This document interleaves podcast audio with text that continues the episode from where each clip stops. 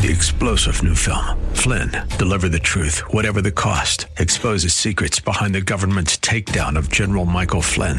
Flynn knew what the intel world had been up to. He ordered the first audit of the use of contractors. This set off alarm bells. He told the truth. He was the most dangerous person for Donald Trump to hire. They had to get rid of Flynn. Flynn, deliver the truth, whatever the cost. Available now. Watch it today. Go to salemnow.com. Salemnow.com. Dennis Prager here. Thanks for listening to the daily Dennis Prager podcast. To hear the entire three hours of my radio show, commercial free, every single day, become a member of Pragertopia.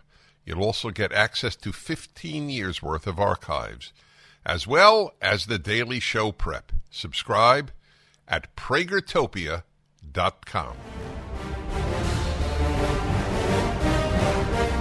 Welcome to the Dennis Prager Show. I'm John Hinderaker from Powerline, filling in for Dennis today. And some of you might not be aware of it, but in addition to writing for Powerline, I am the president of Center of the American Experiment, which is the uh, conservative policy organization, really the only policy organization uh, based in Minnesota an American Experiment is having its annual dinner tonight. This is our big annual fundraiser. It's the biggest conservative event every year in the state of Minnesota. And Dennis Prager is going to be our keynote speaker at our annual dinner tonight. So while Dennis is jetting across America to get to Minnesota for our event, I am sitting in for him on the radio. And I'll be with Dennis uh, later on this evening. So I'm delighted to be with you today on the uh, Dennis Prager Show. I want to start the show today talking about uh, one of the phenomena that we're all aware of, and that's one of the really important things going on today in the United States, not just in our political life, but really in every aspect of um, of American life, and and and that is the ongoing sorting of states into red states and blue states. It seems as if the red states are getting redder, the blue states are getting bluer, and there are fewer purple states all the time. There used to be a number of states uh, where legislatures would be split. The House might be Republican, the Senate De- Democrat, or, or whatever. Or you'd have a legislature of, of one party and the governor of a different party.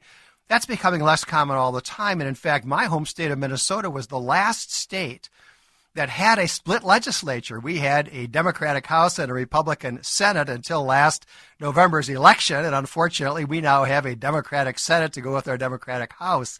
And I believe it's the case that there's not a single state in America today that has got a, a split legislature. Every state is either a, a Republican state or a Democratic state.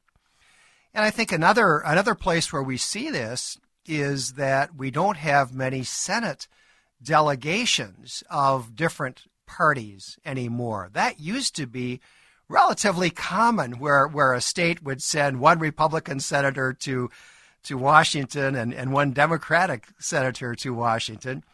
Not too many years ago, my home state of Minnesota simultaneously had the most liberal senator in the United States, Paul Wellstone, and the most conservative senator in the United States, Rod Grams, serving simultaneously. That was pretty unusual.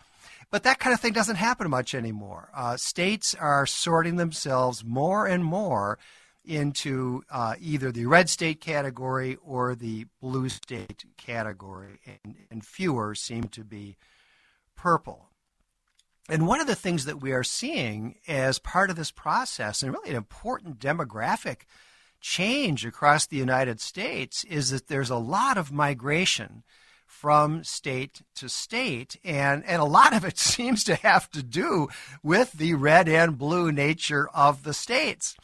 And, and uh, for better or worse, this migration seems to be pretty much a one way street. We're not seeing a lot of people abandoning the red states so that they can move to California or Illinois or or New York. Uh, the migration that we're seeing is overwhelmingly in the other direction. That is, people leaving blue states, which increasingly have floundering economies, high taxation, uh, high levels of crime and, and a lot of kind of social uh, dysfunction. So increasingly, we are seeing people migrating away from the blue states and toward the red states. And we all know about this. I mean, this is not a novel observation. I mean, we all know that people are leaving California. It's kind of an amazing thing. California has gained seats in the House of Representatives in every census until the 2020 census. For the first time, uh, California lost uh, seats in the House of Representatives. People are leaving California. And people are leaving New York, uh, New York State, and New York City uh, in, in, in huge numbers. And they're moving overwhelming to, to red states, and in particular to, to um, Florida. Illinois is another state, large state, large blue state, uh, that is suffering this, this net exodus of population. And I think everybody knows that the two biggest states that are gaining population and they're getting new seats in the House of Representatives instead of losing seats, the, the two big red states obviously are Florida and Texas. And huge numbers of people are, are migrating to those states. Many Californians are moving to Texas, some also to places like Colorado and Arizona. And many New Yorkers, uh, as well as people from other states, are moving to uh, to Florida. But in addition to the big two, uh, Texas and Florida, there are other red states that are doing very well in terms of net population gain due to migration from other states. So we see states like Tennessee. Uh, half the people I know, I feel like, are moving to Nashville. Nashville is this magnet that is attracting people from across the country. So Tennessee is growing, South Carolina is growing, South Dakota uh, is doing very, very well, gaining, uh, gaining population. And so liberals in the United States have got a real problem. Uh, they, they, they see this, and everybody knows about it. They can't they can't hide it. They see that that people are increasingly leaving the states that they govern, and they're moving to the states that they don't govern. And the problems that are being experienced in states like uh, California and, and New York are so obvious and so well known um, and, and, their fiscal problems are, are so severe uh, that liberals have a very hard time holding up those states, or Illinois, same thing, and saying, look at the success of liberal governance. Look how great it works to follow liberal principles because nobody's going to buy that. Everybody understands those states have got a lot of problems. And that's why people are leaving them as fast as, uh, as, as fast as they can as, as they can go. So, so what are liberals going to do? Well, one of the things liberals are doing is holding up Minnesota, my home state, as the exemplar of a blue state with very liberal government, very liberal policies that is successful, unlike states like California and New York. And and this is actually not a new thing. If if you've lived in our state for a while, it's like everything everything old is new again. This is not the first time or the second time that Minnesota has been held up by liberals as the paragon of a blue state that is actually successful. And, and many people remember the famous cover story in Time magazine back when Time was actually a big deal, still publishing a print edition and still widely read back in 1973. And in 1973, Time magazine did kind of a famous cover story where they had a picture of Wendy Anderson, who at the time was the Democratic governor of Minnesota. And he's fishing on one of our northern lakes, and he's holding up a walleye that he's just caught wearing a, a plaid shirt. And there's a big headline across the front of the cover of the magazine that says, Minnesota, the state that works. And there's this article then, the cover story is, is this paean of, of praise to the state of Minnesota and, and, and the turn that the state at that time had taken to the left. And the Time magazine article praised uh, Minnesota's DFL party, Democrat Farmer Labor uh, Party, uh, for having the courage to significantly increase taxes, among other things. And so, all the way back in 1973, the National uh, Democratic Party, the the uh, liberals around the country, uh, were holding up Minnesota as the successful blue state. We've seen that in the time that's gone by since, too. Uh, Barack Obama, when he was president, uh, talked about Minnesota as being such a successful state. And he contrasted uh, Minnesota with Wisconsin because at the time, uh, Wisconsin, which actually is a lot like Minnesota, happened to have a Republican governor, Scott Walker, while Minnesota had a Democrat governor. And so Barack Obama uh, really misleading contrasted the two states and garbled some statistics. And uh, but again, to the to the point that uh, Minnesota is the successful blue state. So, so this is something that I think is worth talking about because if you haven't been hearing this theme yet, wherever you live around the country, I think you're going to start hearing it. I think more and more we're going to see liberals around the country holding up Minnesota as the paragon uh, that that other states ought to emulate. And I want to I want to refer to some some liberal uh, news stories of the last just the last week or two that have that have promoted this theme. And and here's one, for example, from the Daily Beast. I'll just kind of tease this one and come back with more after the break. This is the Daily Beast. They say Minnesota's Governor Tim Walz is the anti DeSantis. Dems take note. You, you heard that correctly. Liberals are actually promoting our Governor Tim Walz, who you probably have never heard of, as the antidote to Ron DeSantis of Florida. We're going to have more on this, and we're going to be joined by economist John Phelan after this break. Every day when I pass a mirror, I still can't believe it. It's me! I'm looking back at myself. I never thought I'd be this fit again, but 42 pounds ago, I decided to take control of my health and with the help of my PhD weight loss and nutrition, I'm so glad I did. The program is simple. Dr. Ashley Lucas and her amazing team customize a plan for your body to make it simple. They even provide 80% of your food at no additional cost. They treat your entire person as one. Dr. Ashley believes that all change starts with the mind. She'll help you to change your behavior when it comes to food and think differently about food so you'll never gain the weight back. Give them a call right now at 864 644 1900 and they can answer all your questions. If I can do it, you can do it. Welcome back to the Dennis Prager Show. I'm John Hinderaker from Powerline, filling in for Dennis today. Uh, before the break, we were talking about this great sort that is going on between blue states and, and red states and the migration that we're seeing, which is typically away from blue states and, and, and toward red states. And in particular, at the end there, I was talking about the fact that while California and New York and Illinois are pretty obviously failed states by any reasonable standard, uh, liberals around the country are now turning to Minnesota as the state that they can hold up as being uh, successful. Uh, despite despite being being blue, and, and we are joined now by uh, John Phelan, who is an economist uh, at Center of the American Experiment. Uh, John, as you'll be able to tell uh, when he starts talking here in a few minutes, is not from Minnesota. He is from England and has an advanced degree from the London School of Economics. So, so I want to pick up where we left off before the break, talking about the fact that the American left is increasingly using Minnesota as its example of a blue state that has succeeded and can succeed.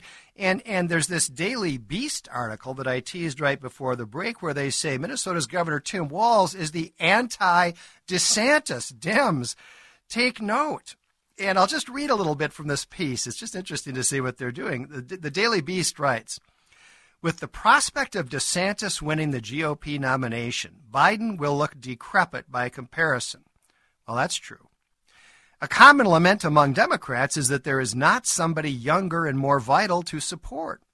But the Democrats need only look to Minnesota for a candidate 22 years younger who calls out bullies when he sees them and stands up for what he seems to actually believe. And they talk about some of the the blue achievements that we've seen in Minnesota. For example, a quote here on March 3, Walz signed a bill making 55,000 felons eligible to vote.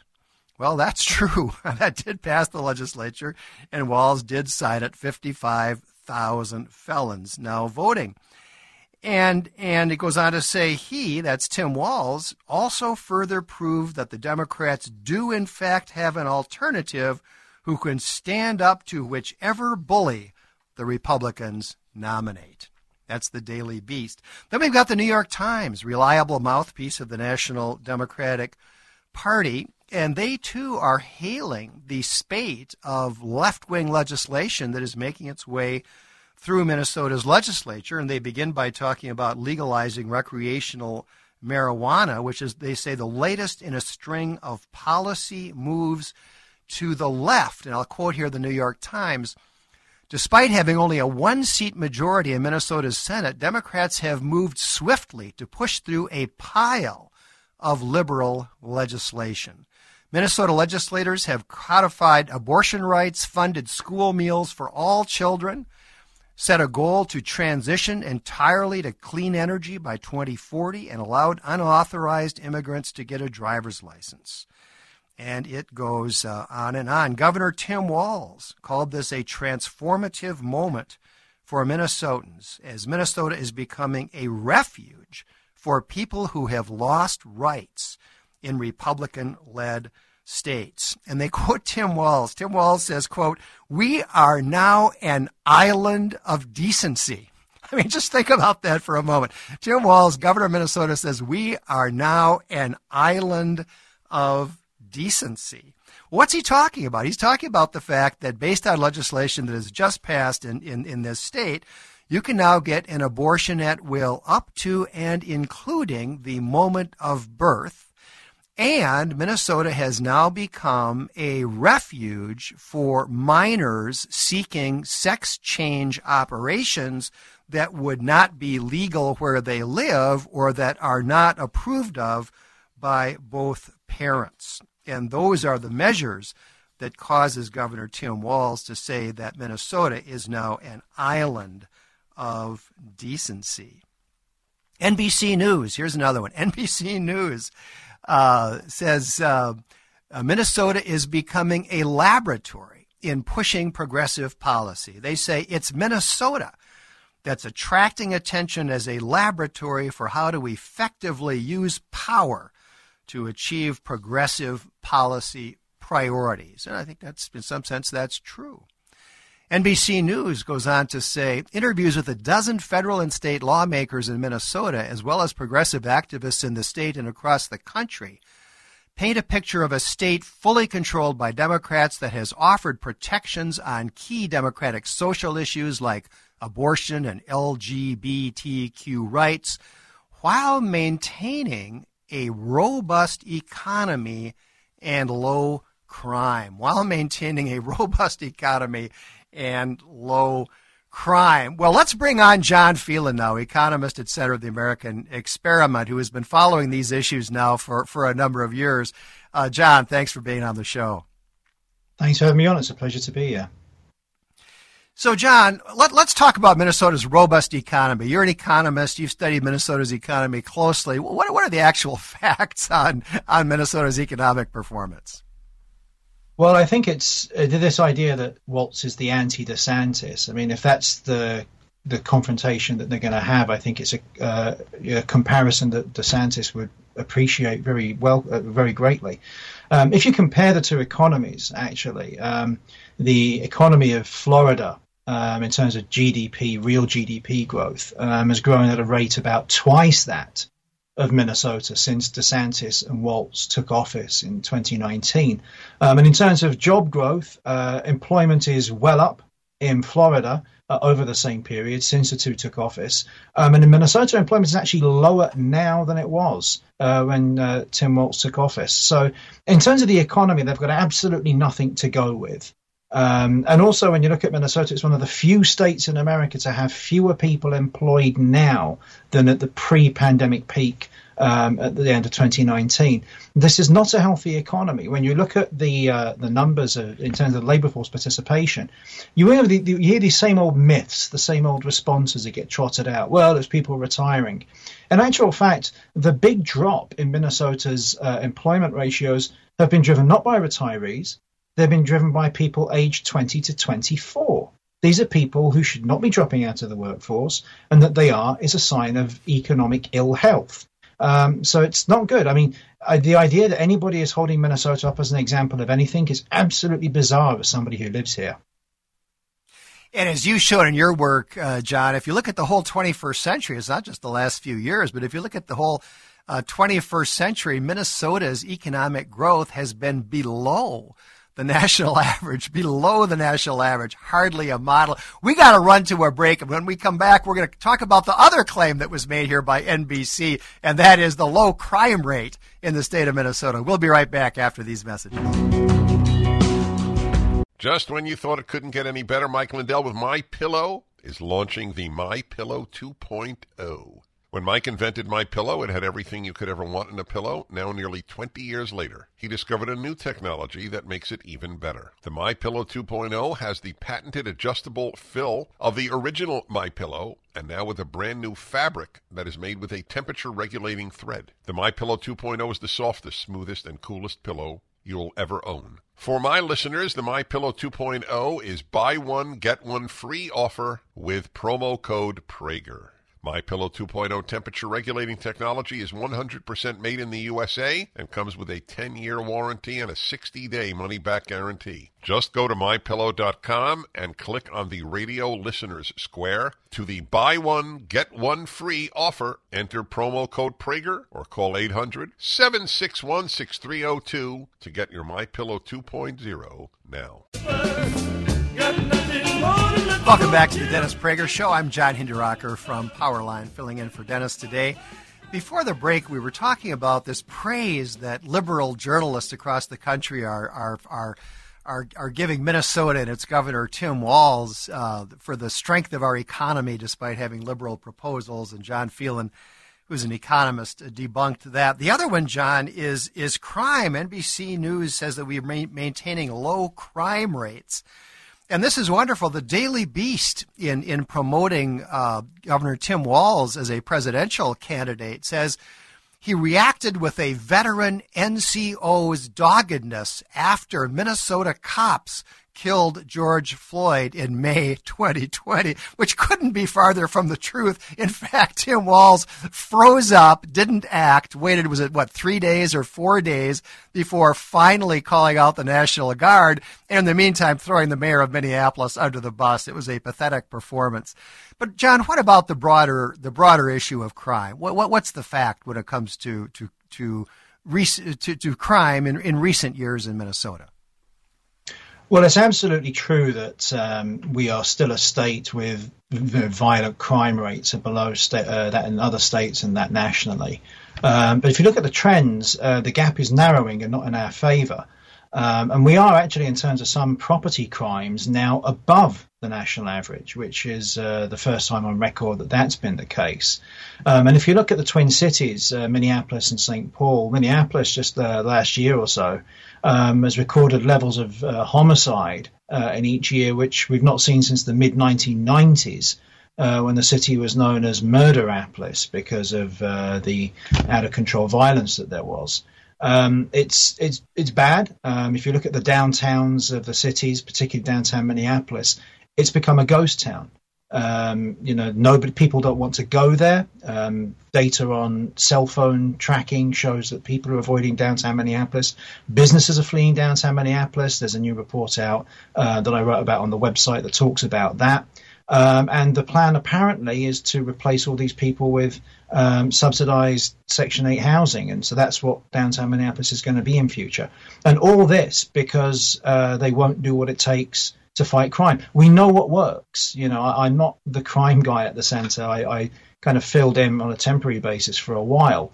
Um, and I looked at some of the research papers, and there's actually, you know, in criminology, which is a field like economics with empirical literature that you can go and see what works, test what works, um, more police do mean less crime. It's a simple empirical fact.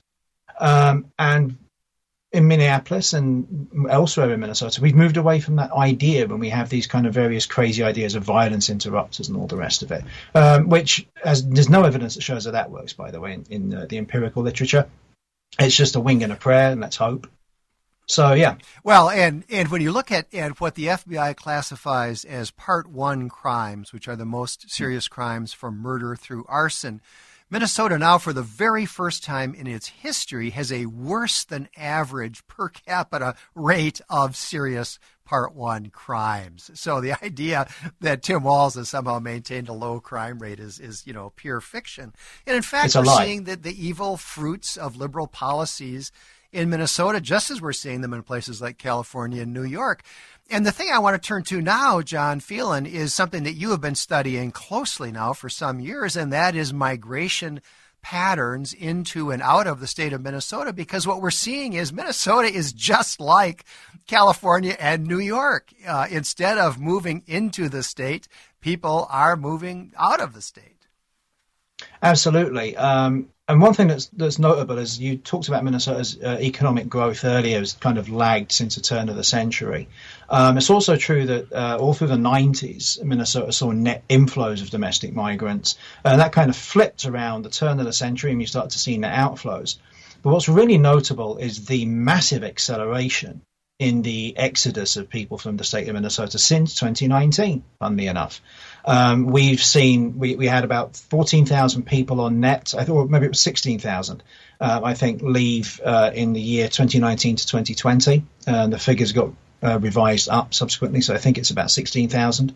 Um, that's on net loss. Um, and that was a record for going back to at least 1991. The record stood for one year because we smashed it in the most recent year when we lost 19,400 residents on net to other parts of the United States. So whenever someone tries to hold Minnesota and Tim Walz up and say, this is the guy, this is the model that works, I always say to people, if it's so great, why does everyone want to get out?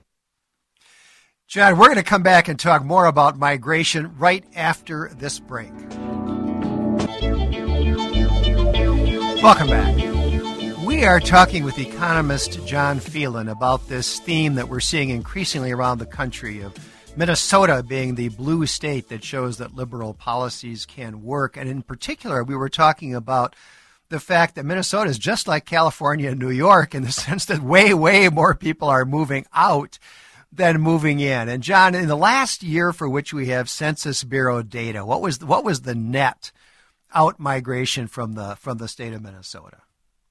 The net out migration was 19,400, which was the highest going back to at least 1991. Um, it was well up on um, kind of the average since 2000, 2001, when we f- flipped over into the net loss category. Um, and I think what's interesting about that is so we lost residents in 2019, 2020. Like I said, it was about 16,000.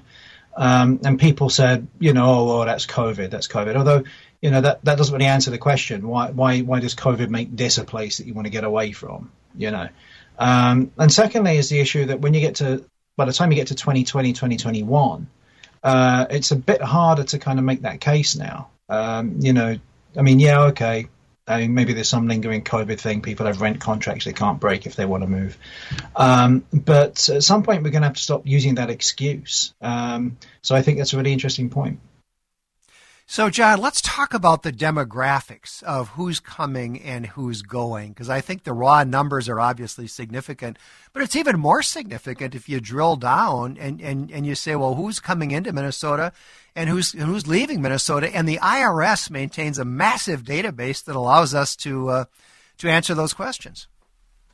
Yeah, so um, I said earlier on about employment, there are these kind of standard liberal responses. You know, are people retiring? That's why the labour force is down. Um, and very often these things are just kind of knee jerks. You know, they just, you know, like you pat somebody on the head and they say this particular thing. Um, and it's the same thing with migration. Whenever you talk about the migration numbers, I get the same responses all the time. People say, well, it's old people retiring. Um, but again, if you look at the most recent year for which there's data, every single age category that the IRS breaks data down into recorded a net loss of residents from Minnesota to other parts of the United States. Under 26 year olds and up, every single group, uh, we saw losses. So it's not just old people leaving, everybody's leaving. Um, another interesting point is uh, they break down the net flows by income. Um, now, if you look at uh, you know, so if you look at it across a chart, what you see there is Minnesota attracts residents in the two income categories up to twenty-five to fifty thousand dollars a year. So below $25,000 a year, Minnesota gains residents on net. As soon as you flip over to 25 to $50,000 a year, you start to lose people. Um, so, um, so when we're talking about, occasionally people talk about, you know, the rich leaving to escape Minnesota's high taxes, um, as though that's not a problem. Um, but the other aspect is that it's not just rich people; middle class people are skedaddling too. Um, young people, middle class people, basically nobody who, who's looking to start their future, looking to start their life, and looking to live that middle class dream, uh, sees middle, Minnesota as a place that you can do it. So Minnesota suffers a net outflow of residents at every income level over twenty-five thousand dollars, and and it accelerates, I think, at some of the higher income income levels. But what does that mean for the future of a state if you attract people who earn zero to twenty-five thousand dollars, and you lose people who who earn more money than that? What what kind of an economic uh, and fiscal future does that uh, imply? Well, this is a, a situation where if you talk about income as a proxy for productivity, this is one of those things. Uh, kind of people hate it when you say this, as though you're being mean to people on low incomes. This this conveys no moral judgment whatsoever. It's purely an economic thing. Um, that uh, income is a kind of function of productivity on average, and that's a very standard economic assumption. So if you're losing higher income people, what that tells you is you're losing high productivity people, and that tells you in turn that your economy is becoming less productive. It's de-skilling in effect. Um, so what you're going to see actually as a result of all this over time is that metrics like per capita GDP, which is the key welfare measure, um, that's going to start to drift downwards. It's going to exert a downward pressure on that, um, and that's obviously not a good thing for the state's future the other thing that's interesting to look at, Johnny, is where are these people going? You know, there's two halves to this problem. Well, part of it is people aren't coming to Minnesota, and I take it that's primarily because we're not creating the kind of good, high-paying jobs that, that attract people from around the country. And then the second part of it is is people leaving Minnesota. Where are we seeing the, the biggest, uh, to, or to what states are we seeing the biggest net out migration from Minnesota? Uh, well, Florida is the clear winner. Um, so again, this whole Walz versus DeSantis thing, um, when people vote with their feet, they choose DeSantis and Florida every time. Um, we also lose a lot of people to Wisconsin. Now, Wisconsin's, you know, it's not a, a what you would call a kind of red state. It's one of the purple states, um, and you know, so it's interesting. We, we we're losing people there. We are losing people to South Dakota. So again, one of the standard liberal responses is, "Oh, well, it's cold here, so people are moving to, to warmer places." Well, I mean, the weather sucks in South Dakota too half the year. I mean, you know that better than I do. Um, you know, so why is South Dakota seeing an inflow of people?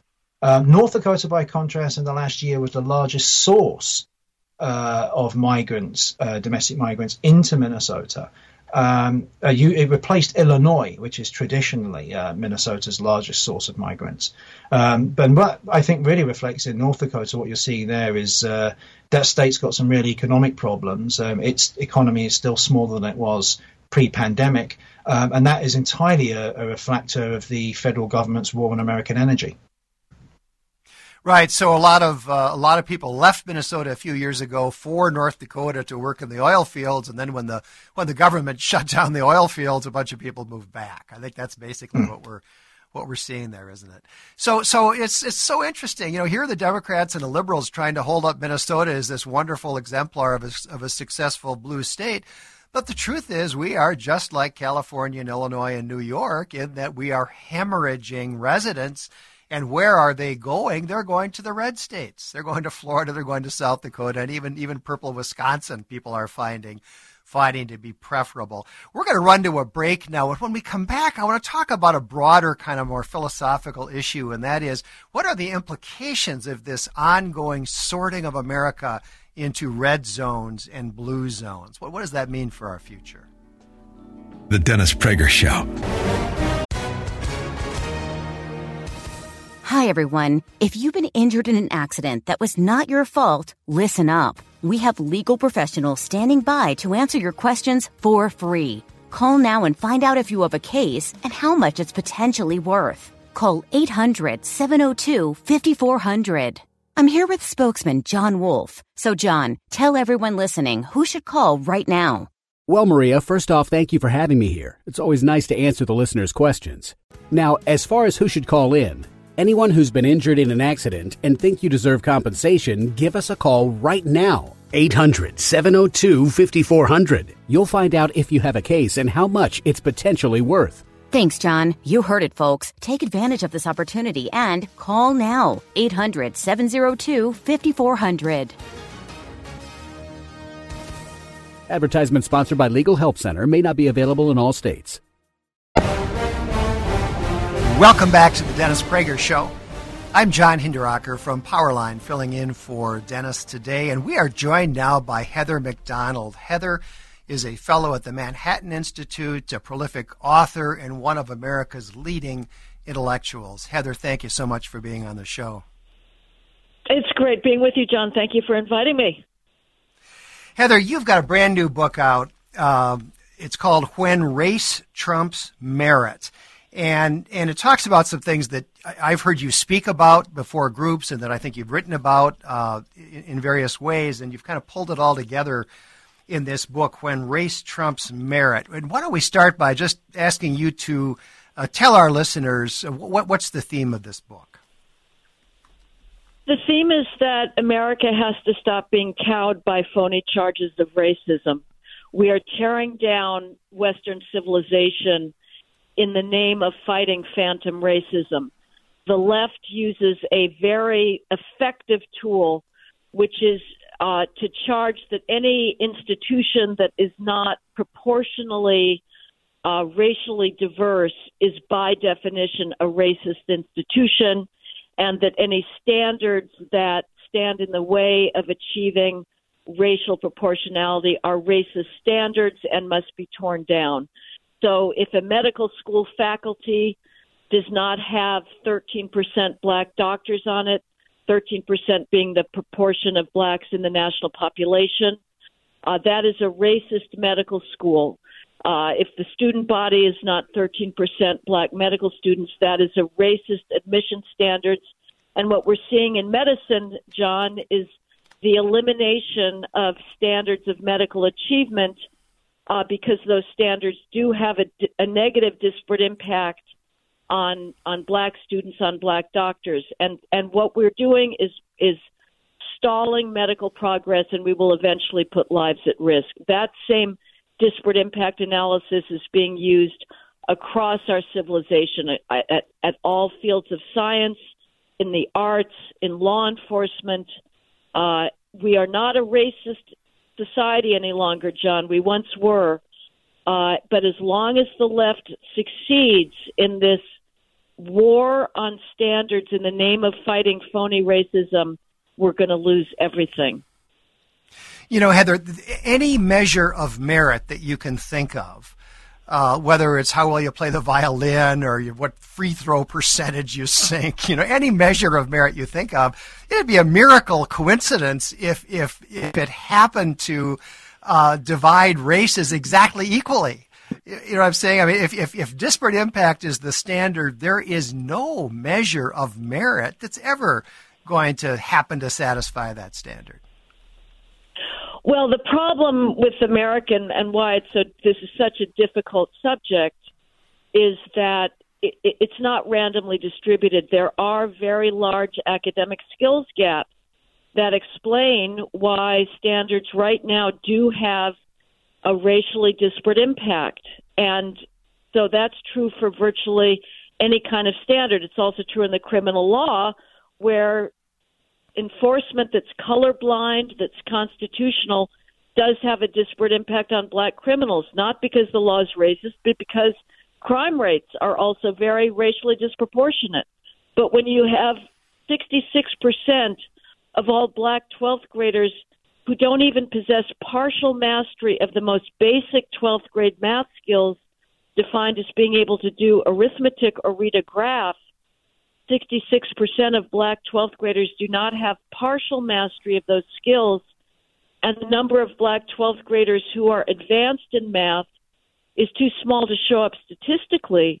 It's absurd to expect that a tech engineering force will be 13% black absent racism and that the only allowable explanation for the lack of that racial proportionality in a computer engineering lab or a neurology research lab, an Alzheimer's research lab, a cancer research lab is racism. The pipeline does not contain 13% qualified black neurologists or, or computer scientists. The solution is to narrow that skills gap. It's not to tear down meritocratic standards. But you know, it's amazing how devoted our institutions are to to this elevation of race over over merit. As you know, Heather, there's a case pending in the U.S. Supreme Court in which Harvard and the University of North Carolina are defendants, and their practice of engaging in pretty naked race discrimination is being challenged. And I believe Harvard recently announced they're going to stop requiring the SAT test. I mean, you know, if if if merit doesn't give you the right racial percentages, then the heck with merit. Well, the University of California system has banned the submission of SATs. It's not just that they've made it optional, they've banned it. And I think the reason for that is these schools want to put the SAT out of existence entirely so that nobody will take it any longer. Because as long as we have objective tests of merit, whether it's the SAT, the LSAT, the medical college admissions test, those tests do show us that there are these vast academic skills gaps that explain racial disparities in institutions. But but universities and, and law schools and medical schools now have decided to turn on their very own traditions uh, in the service of racial proportionality.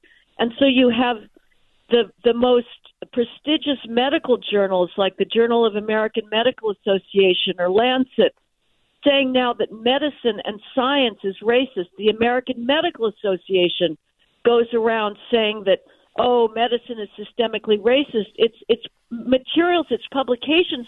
At this point, John, read like a Black Studies tract. It's it's quite stunning. It really is stunning, Heather. And it, you know, if you get rid of these objective measures of, of merit and, and, and of ability, you're really going to limit opportunity. You know, I, I feel this myself. I, I I grew up in a small town in South Dakota and I was nobody. I didn't have any connections, you know.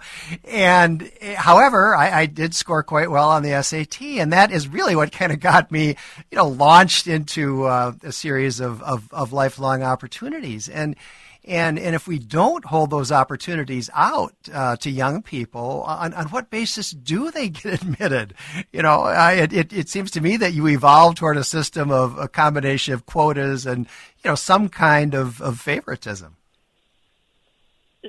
Civilization depends on excellence. You have to have rewards for effort. And right now, we are crushing effort and we are crushing success people come up to me all the time telling me about their sons, heterosexual white male sons, who have perfect SATs, you know, perfect AP scores, national merit scholarship. They're not getting admitted to to colleges. They're not getting admitted to medical schools, to law schools. Somebody today just said it's, it's been its son who was highly qualified three years to get admitted to a medical school, and often the interviewers are saying sorry, uh, you're not getting in because you're a white male. Uh, and so if we think that by rewarding lack of effort and mediocrity, we're going to be able to continue making the progress that Western civilization has made on behalf of all of humanity in curing disease, in in engineering absolute miracles of construction. I mean, I'm I'm amazed. To be honest, it's absolutely true.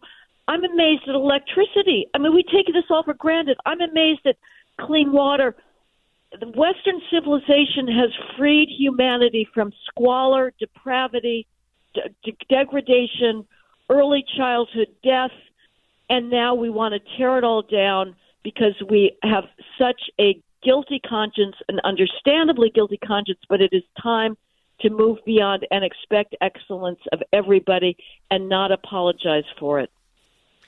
We're talking with Heather, Heather Mac Donald, the author of brand new uh, book, uh, When Race Trumps Merit. And Heather, in your book, you go through a whole series of, of areas where you where you make the same observations about merit uh, being overruled by by race quotas and, and, and so forth. We've got just a, a, little over a minute before the break, but I'd like to at least start talking about the arts because I know that's a special interest of of yours. And and maybe in just a minute or so we've got, then we'll come back after the break. What what are we seeing in in this regard in the arts? We're seeing the betrayal of our arts leaders, an absolutely cowardly despicable betrayal where every head of every arts institution now is saying, oh, because I preside over a European civilization, it's a racist tradition, and I'm now going to become an anti racist institution and betray my civilizational legacy. It's absolutely unbelievable, and and uh, you're a particular expert, I think, with respect to music, Heather and and music uh, orchestras used to have a colorblind standard where where people would try out behind a curtain so that there could be no bias or prejudice. And unfortunately that's not what uh, what what the leftists are asking for nowadays. Let's talk about that heather when we come back from welcome back. We're talking with heather Mac Donald about her new book when race trumps merit Heather, we just had mentioned the, the, area of classical music before the break, and I know this is close to your heart. What, what, what, has this war on, on standards done to the world of classical music? Well, as you mentioned, John, uh, the lead music critic of the New York Times, Anthony Tommasini, in the great psychotic meltdown that we saw across elite institutions in the summer of 2020 after the George Floyd race riots, called for deblinding orchestra auditions, that means that they would no longer be blind, they would no longer be conducted behind a screen that hides the identity of of people auditioning for a seat on an orchestra.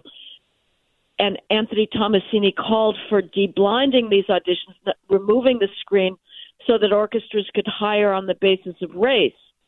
Now, this is like what you were saying with the SAT. The SAT is an objective colorblind test. It was created in order to remove any possible prejudice, to allow opportunity on a basis that is free of economic advantage. The orchestral screen is the same thing. It's it's by definition not racist, and now we're moving back to racism. We have amazing demands being made on on by these uh, racial advocacy groups in classical music demanding that orchestras be like 50, 20 percent, 25 percent person of color. The programming should change. Uh, the the composers chosen should change. Conductors should change. But what is worse is the idea that because our classical music tradition was predominantly coming out of Europe, which was demographically Caucasian. That's simply the facts. That therefore, the only reason that human beings have been brought into a state of sublime understanding and, and being able, able to leave their own petty, narrow selves for some greater human experience. The only reason they've had that experience with Beethoven or Bach or Brahms or Chopin or Schubert or any of the great composers in this tradition is because they were white males.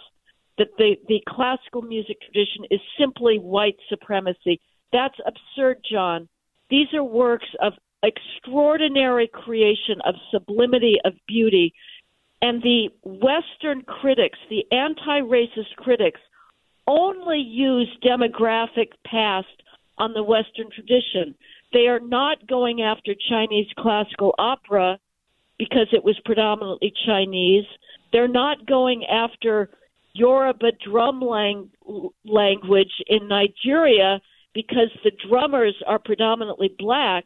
No, they continue to treat those traditions with respect, taking the composers at their word, taking artists at their words. Only the West is being subjected to this ignorant, corrosive acid. And we are teaching young people to reject traditions that are already pretty alien to them, to look at everything in art, in literature, through the completely trivial and and and irrelevant lenses of race and sex. Heather, as tragic as it is what's happening in the arts, what's happening in the sciences maybe even more dangerous. I mean, what's going on there? Are people are abandoning standards of merit in the sciences? The federal science agencies, the National Institutes of Health, National Science Foundation, CDC, have all now made race an explicit component of their grant making.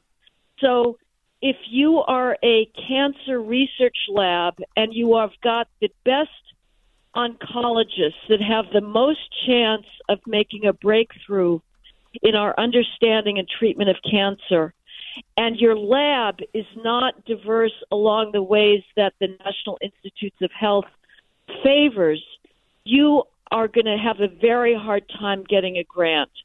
The deputy director of the National Cancer Institutes sent out a request last year to all of the national cancer centers. These are federally funded major, major cancer research labs at, at universities across the country saying, in essence, you've sent us the wrong nominees for the very prestigious cancer research grant. It's we, haven't been sending us diverse nominees. Change your criteria so you can send us diverse nominees so we can give our grants on a diverse fashion. She didn't say, send us your best oncologists. She said, send us diverse nominees. We are absolutely going to end medical progress with using the trivialities of sex and race as criteria to award research grants to. And the universities are just as guilty. They are making scientists profess their commitment to diversity, equity, inclusion, if they cannot show how their research on Alzheimer's disease has a diversity and equity impact, they won't get a grant. And and by an equity impact, they're not saying we are going to we are going to free all of humanity from the scourge of Alzheimer's disease that would be equitable. But no, what they mean is we are going to, we promise you that we will use racial preferences in our hiring uh, to try and understand Alzheimer's disease, something that is completely irrelevant to curing Alzheimer's disease. You know, it's shocking what's happening in, in science as well as the arts. You know, you might think that that the profit motive would cause business to to want to focus on merit. Uh, but business too has been swept away by the whole racial uh, hysteria. We've got about about two minutes here, and I want to finish up with another question. But what, what about what about big business? Well, they're captured. Uh, CEOs fear their wives and daughters. They fear their young employees that are being, you know, every year college belches forth thousands more of these brainwashed youth that go into corporations and start advocating for what they view as, as racial advocacy or, or gender advocacy, and corporations are, are kowtowing. And so far, we still have the power of the market. Consumers cannot be forced to buy the latest woke creation out of Hollywood.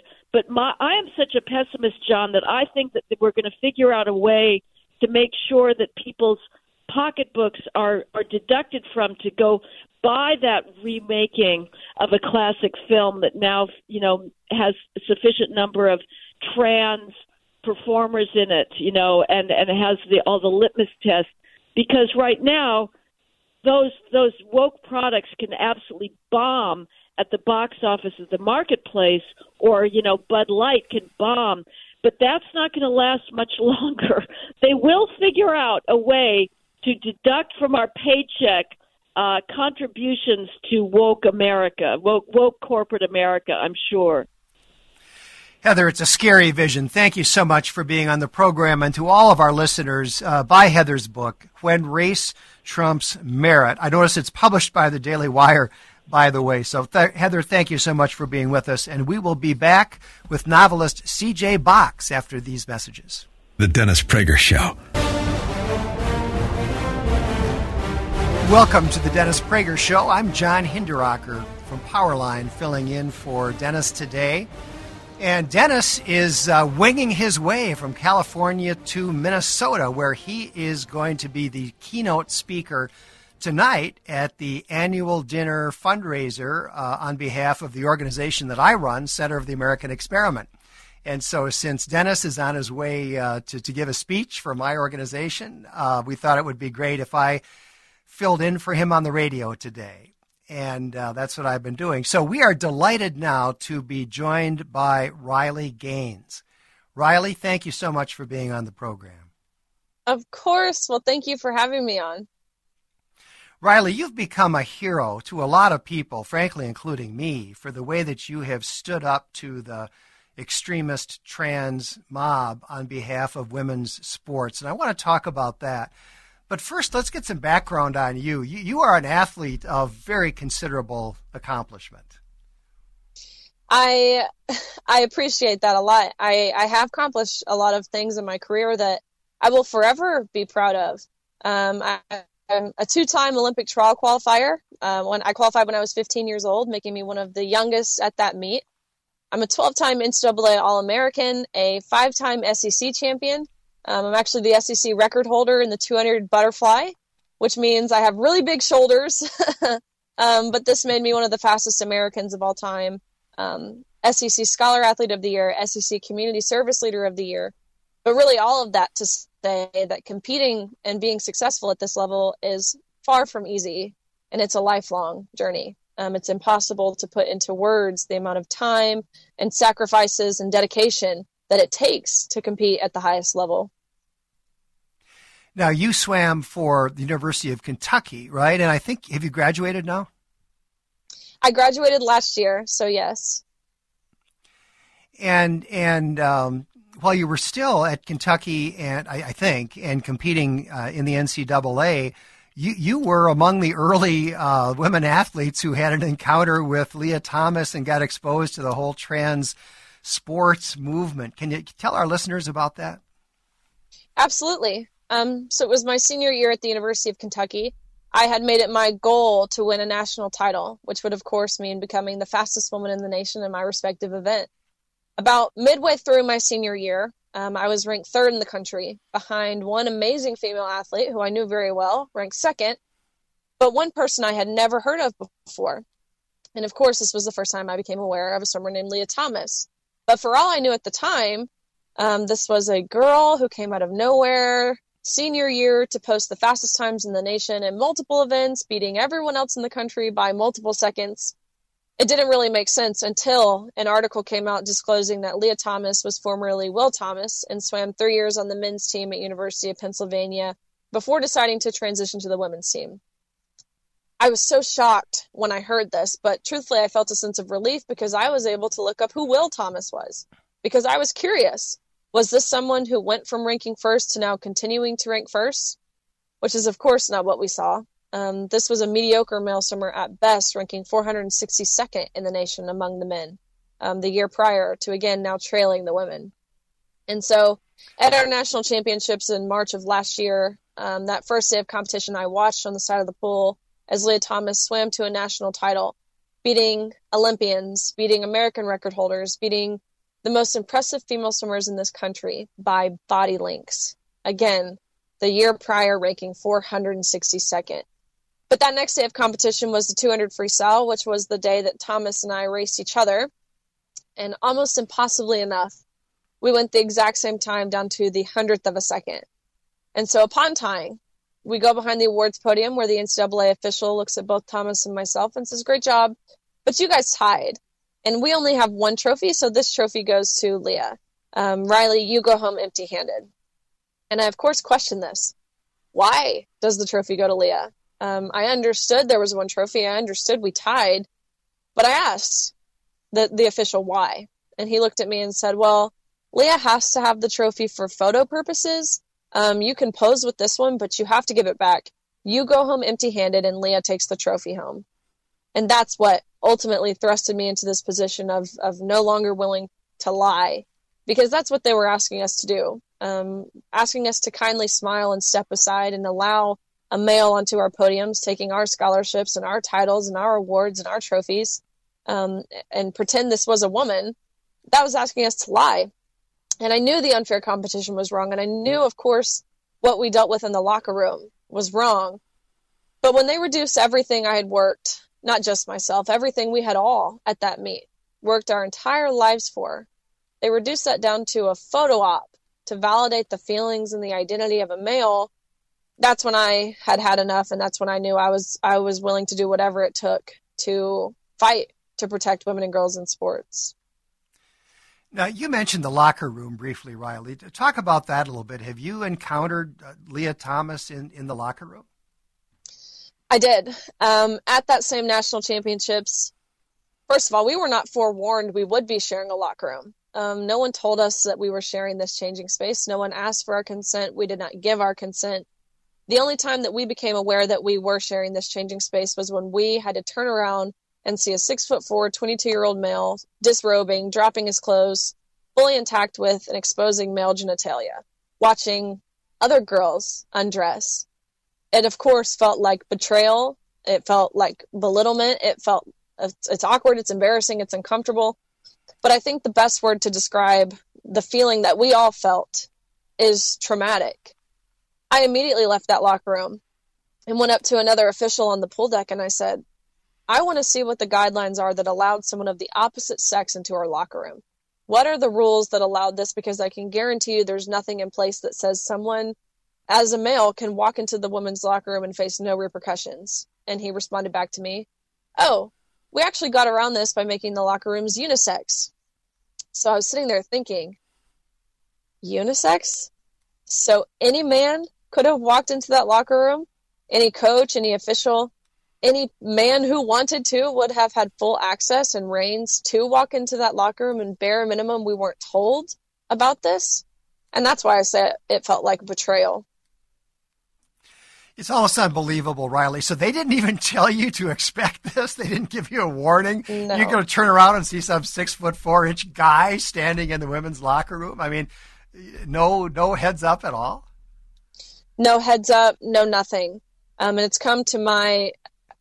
This is. It's been almost a year since this incident happened, and I've developed really amazing relationships with Lia Thomas's teammates who opposed his his inclusion on the women's team and to hear what they went through every single day. I only had to share a locker room with Thomas at that one meet, but these girls had to do this daily. And the way they were gaslit and emotionally blackmailed into silence, into feeling like they should apologize for feeling uncomfortable in that locker room. When they sent an email to their administration expressing their discomfort, their administration responded back with, If you feel uncomfortable seeing male genitalia, here are some counseling resources that you should seek. So these girls were thought to be wrong for feeling like they were exploited for feeling vulnerable in that environment. They were told they were wrong and they had to be kind and they had to be inclusive. It's almost unbelievable. So you've actually gotten to know some of the women on that Penn swimming team who, I guess, for the whole season, uh, sharing locker rooms and so forth with uh, with, with Lia Thomas. Absolutely, I have, um, and listening to their stories is heartbreaking is what it is um, it feels like i'm being punched in the gut every time i have to hear them tell me just exactly what they went through um, they were forced to go to mandatory lgbtq education meetings every week to learn about how just by being cisgender they were oppressing Lia thomas. Um, they were told you will never get a job. You will never get into grad school. You'll lose your friends. You'll lose your scholarship and your playing time if you speak out. These girls were told you know you can't take a stance because your school has already taken your stance for you. They were told that if they happen to speak out and any harm whatsoever comes towards Lia's way, whether that be emotional, physical, mental harm, then they were solely responsible. And then they would further press them. And you don't want to be responsible for someone else's harm, do you? So I suggest you be kind and I suggest you be inclusive. Uh, Riley, we've got just about a minute left in this segment, and then we're going to be up against a break. Um, but I want to at least introduce the topic there are significant biological differences between men and women, right? I mean, it just seems crazy that in the 21st century we have to point that out, right? But but there are significant, apart from just generally being bigger, there are some significant biological advantages that male athletes have. Is that right? Absolutely, and this is something that you don't even need a fifth grade understanding of biology to understand. Men, of course, they're taller, but they have larger lungs, larger heart, um, it sounds silly, but in, in swimming, this matters. Men have on average a 40% larger throat than women. There are so many little things that, and, and all of those things I mentioned, those will never be changed with hormone suppressants. Um, men will always have an advantage over women on average when it comes to something that requires athleticism or strength. We're up against the break. We will be back with more with Riley Gaines. We are uh, talking with uh, Riley Gaines, swimmer who uh, has has become uh, an activist, and we've got a call here from John in Illinois on the line. Uh, John, go ahead. Hi, John. Hi, Riley. And thanks both of you for uh, being there today, and especially thanks Riley for taking a stand when so many, you know, when basically everybody in your situation has been viciously threatened with speaking out against this woke agenda. Uh, I've encountered some of these people online, uh, uh, and they would absolutely flush women's sports just to get the this type of agenda item through and and accepted.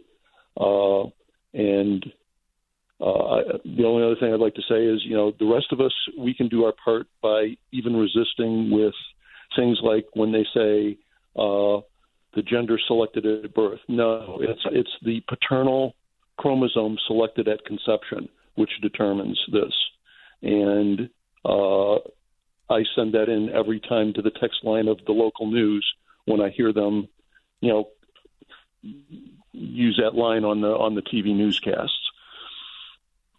All right, thank you for your call, John. Riley, before the break, you mentioned something I just want to follow up on a little bit, and that is the inherent biological advantages that men have over women that are highly relevant to to sports, and one of them is lung capacity you know, you got you you swimmers swim as fast as you can go for often long distances, and the race is decided by a tenth of a second. You know, sometimes hundredths of a second. And and I I'm, I think I'm quoting the statistic correctly, but I believe that a, a man, someone who goes through puberty as a man, on the average has got something like a 17% greater lung capacity than than a woman. Am I saying that approximately right? Absolutely. And it might not, 17% might not sound like a big number, but it is a big number. When you are doing everything in your power, just as you mentioned, um, in, in regards to, of course, your sport specific training, but also your weight room training, your diet, your sleep, your physical rehabilitation, when you're doing everything in your power to achieve maximum performance, um, and when you're competing at the level that I was, which that NCAA championships is the fastest meet in the world, when you're doing everything in your power to shave merely a few one hundredths of a second off, and you're competing against someone who has 17% greater lung capacity, that makes a huge difference. Um, especially in a sport like swimming where you are starving yourself for oxygen and you need to oxygenate your muscles to continue propelling yourself forward, of course, that makes a huge difference. Um, of course, we know the testosterone, we know the height, we know the, the limb size, the hand size, the feet size. Um, but I think lung lung capacity and the size of your heart, which of course pumps the blood to the muscles that need to be oxygenated, those are huge differences that will never be mitigated when comparing males to females. So, Riley, let's move on and talk about how you became an activist. Uh, you, you, know, you, you were appalled by what was happening. You thought it was unfair, not just to you, but to the other women competitors. So, so pick up the story. How, how did you get involved in trying to push back against this? it was after the tro- trophy scenario um, when I decided that I was going to take a public stance. And so I called my athletic director at the University of Kentucky and I told him, you know, this is what happened and this is how we feel. And when I say we, I mean my entire team at the University of Kentucky, which consisted of 40 girls. Um, and I asked him, how do you feel if I take a public stance in saying that this is wrong? And he responded back with Riley, I love you. I support you. I would support whatever stance you took. Speak your heart, stay true to your convictions, and don't worry about painting the university in a bad light. We're behind you. And I hung up and I, you know, I said thank you and I thought nothing of it. I thought that's how any athletic director would treat their student athlete. It, it really, I, I, appreciated it, but I didn't think anything of it. And that's I'm shocked, what actually, I did. Riley. I think that's highly surprising, but go ahead. What happened after that? It absolutely is highly surprising. And that's why now I realize how naive I was and how grateful I should be to have that kind of support from your university. Because the other girls that I've talked to around the country, oh my gosh, my situation is an anomaly. It's a rarity. No one else has had that. I actually just found out today that my athletic director called every single other athletic director in the SEC and told them to stand behind me and that they that that I needed them, that they have to use their voice because he's sick of everyone being quiet. So to have that support from someone in power, your athletic director, um, my coach was extremely supportive of me. It means so much. It might not seem like a lot, but it really does. And so that's ultimately how I, I, I really thrusted myself into this position. I agreed to do an interview with the Daily Wire, to which very quickly turned into Fox News and CPAC. Um, but I almost felt as if I was preaching to the choir. Um, of course, these people agreed with me, but how could I reach the people who didn't agree with me? And that's when I started traveling um, college to college campuses, trying to engage people my age to understand my perspective, my lived experience, our lived experience of what we were, we actually saw, how we were directly impacted by this, because I think it's so important that people my age see this. Um, and I think a common misconception is, oh, you're getting paid to do this, you're making money. No, I was paying out of my own pocket to fly to these states, to get in front of state legislature, to talk about this, to testify, um, to do anything in my power that I could to ultimately make change. So no girl, no woman had to go through what myself and my teammates did. And I want to mention, after college, I graduated with my degree in human health sciences and health law and I had every intent on being in dental school this year. So this is not something I felt equipped for. Um, I still don't feel equipped for what I'm doing, um, but I realize what's at stake if someone doesn't fight for it. So I've rerouted my entire life plans and what I thought I was was what what I was going to do. Um, I've deferred dental school twice now, and so it's it's been a big commitment. Riley, after this next break, I want to come back and talk about the reception that you've gotten at colleges and universities and so on across the country.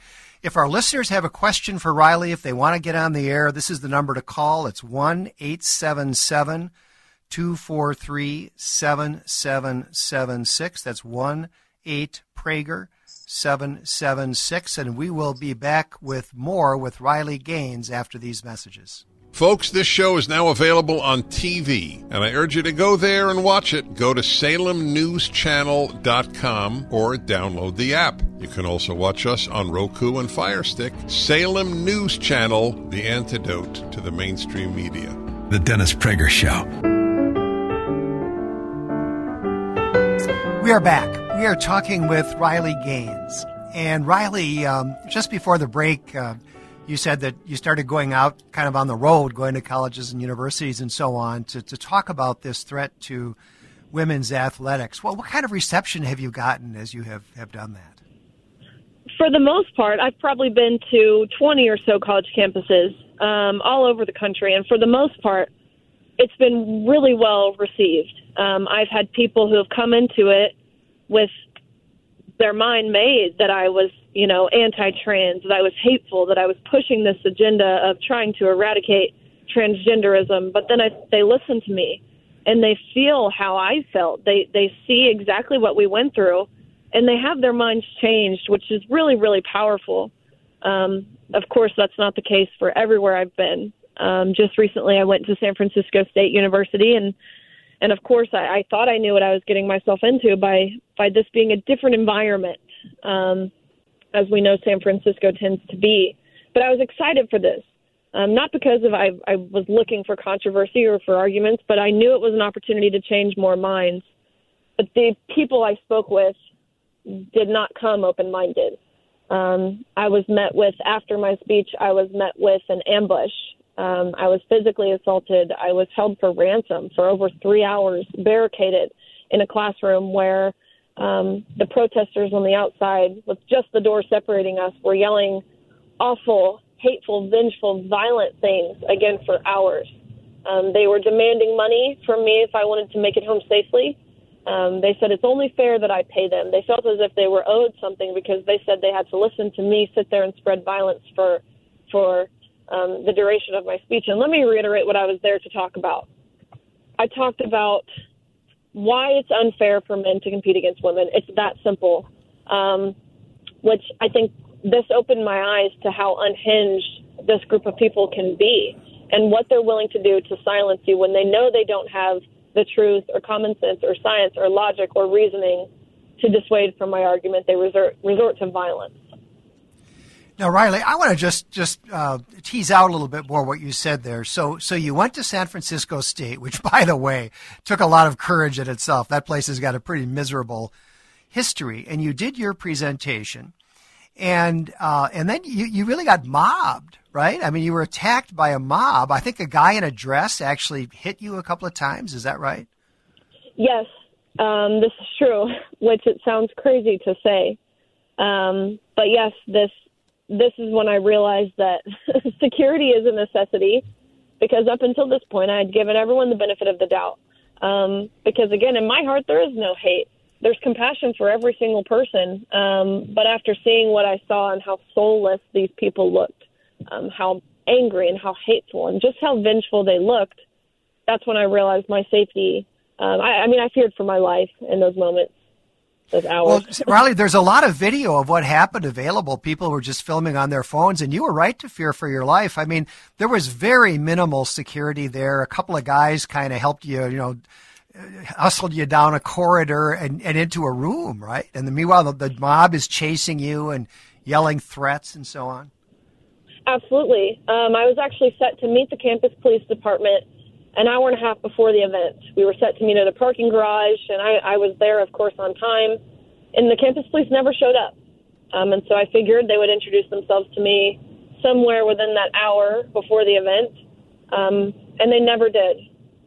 An officer who eventually grabbed me and kind of saved me from the mob, she was unmarked. She had a mask covering her face, and so she grabs me as I'm getting ambushed, and she says, "Come with me, I'm, I'm an officer." But I didn't believe her because why would I believe her? I didn't know who she was, and she was trying to lead me out of the room. Um, but ultimately, I had no choice but to trust her, and um, she eventually did lead me out of the room, and she was an officer. But my fear in those moments, because there was no one who was protecting me. Um, there, they, of course, I respect all law enforcement, but these officers did an extremely poor job of doing their job. Um, they told me that they, they didn't want to be seen as anything other than an ally to this community.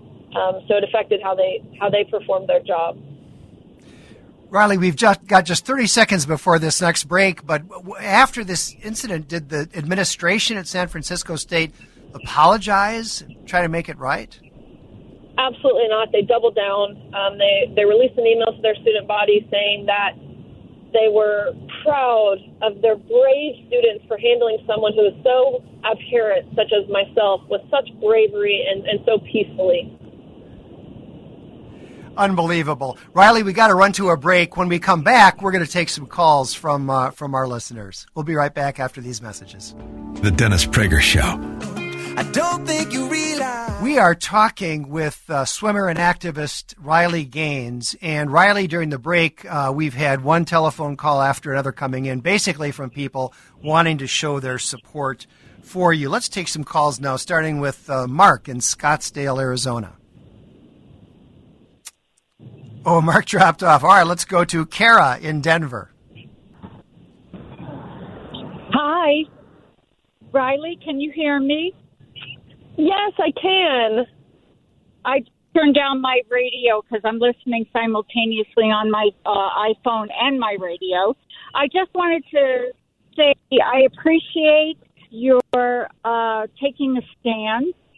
I myself am taking a stand today. I am driving around the Capitol building and the Supreme Court in Denver in my car with all of my statements on it and my American flag and I believe in everything that you stand for. For male or male.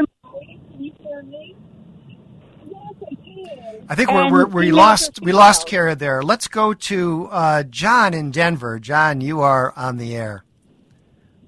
Yes, Riley, I want to congratulate you and honor you for your stand. I think it's I think it's really honorable.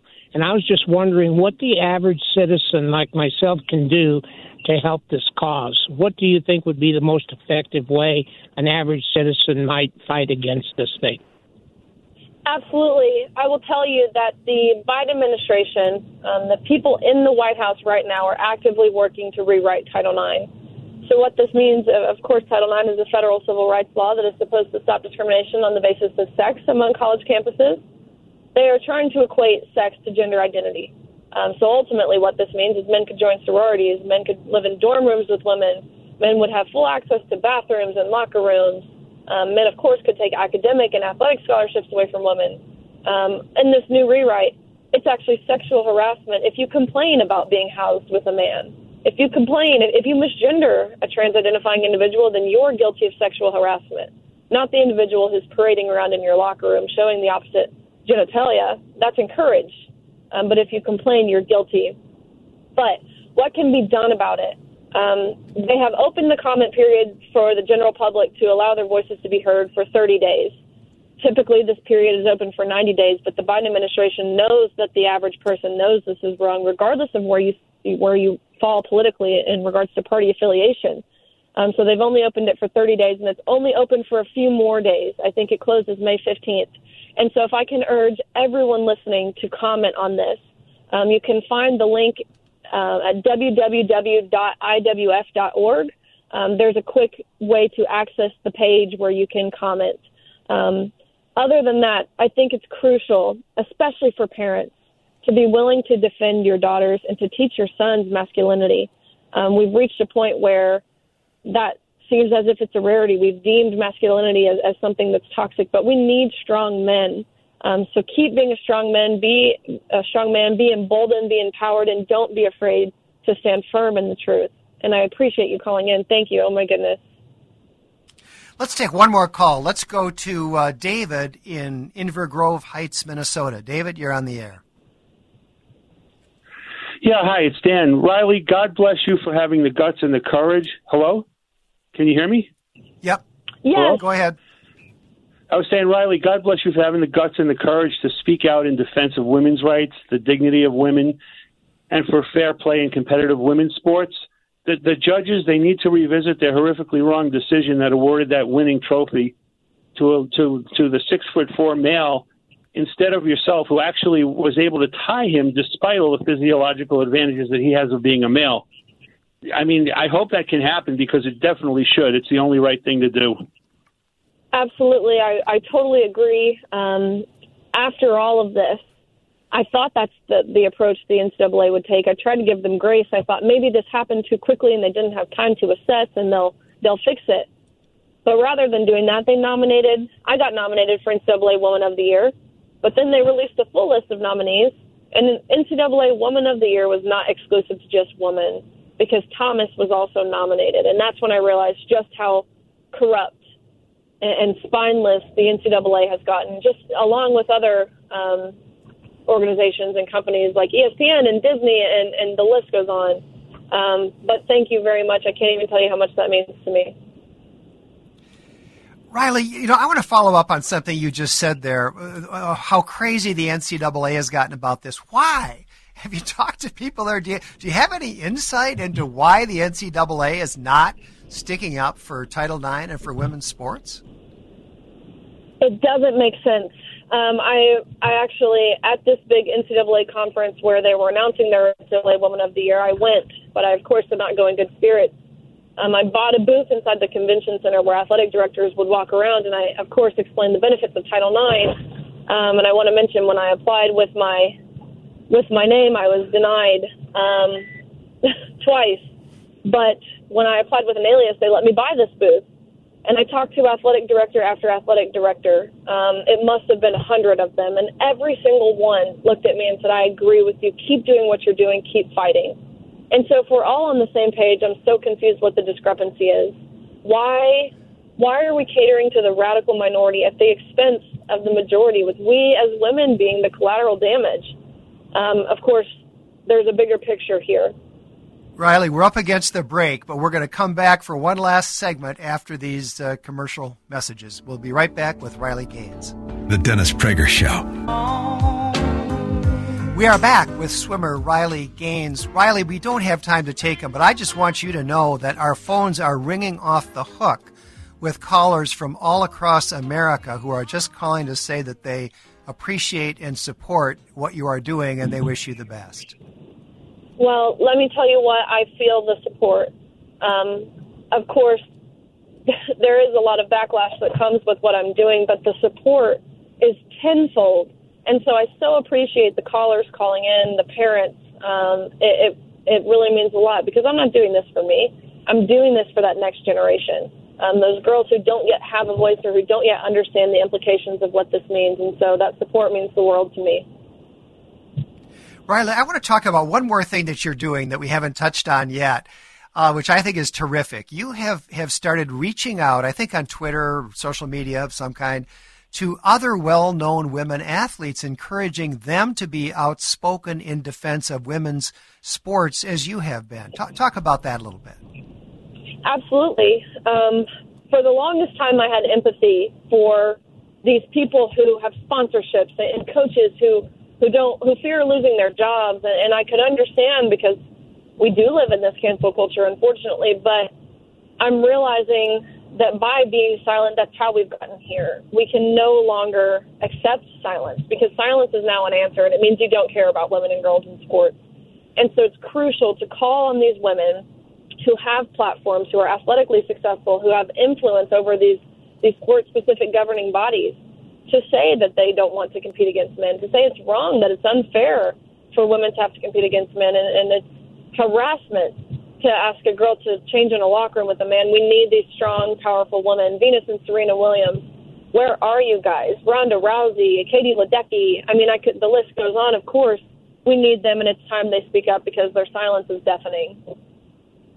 So, how is that going, Riley? Have some of these women athletes uh, come out uh, in, in, support of women's sports? Are they just staying silent? What's happening?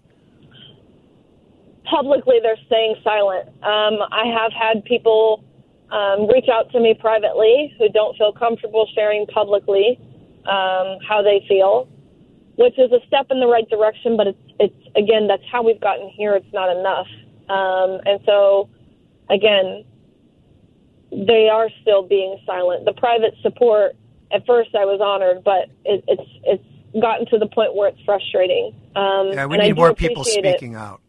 Hey, Absolutely, Riley, before we, we go, last thing, I want you to give the website again where people can go and comment on that Biden administration proposal. Where can they go? Yes, it's www.iwf.org. So IWF, it stands for Independent Women's Forum. Um, they have a quick and easy link that you can access the public comment um, and uh, really allow yourself to be heard. Um, All right, Riley Gaines, thank you so much for being on the Dennis Prager Show. We appreciate it. Well, and thank you thank all you. for yeah, thank you all for listening. See you again soon. The Dennis Prager Show, live from the Relief Factor Pain Free Studio.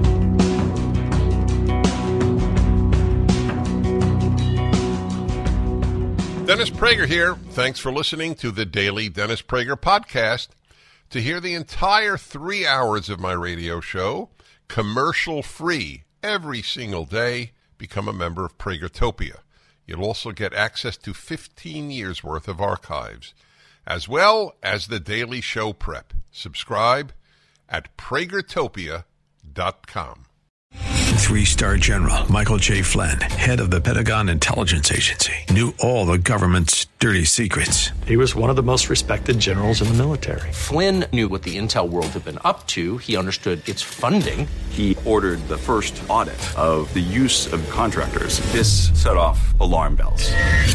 The explosive new documentary, Flynn, Deliver the Truth, Whatever the Cost, uncovers the facts behind this scandal. Flynn told the truth. He was the most dangerous person for Donald Trump to hire. I find out the worst enemy that I'm going to face in my life is right here in America. They took my assessment and they wanted me to change it. And I was like, I'm not changing it. They had to get rid of Flynn.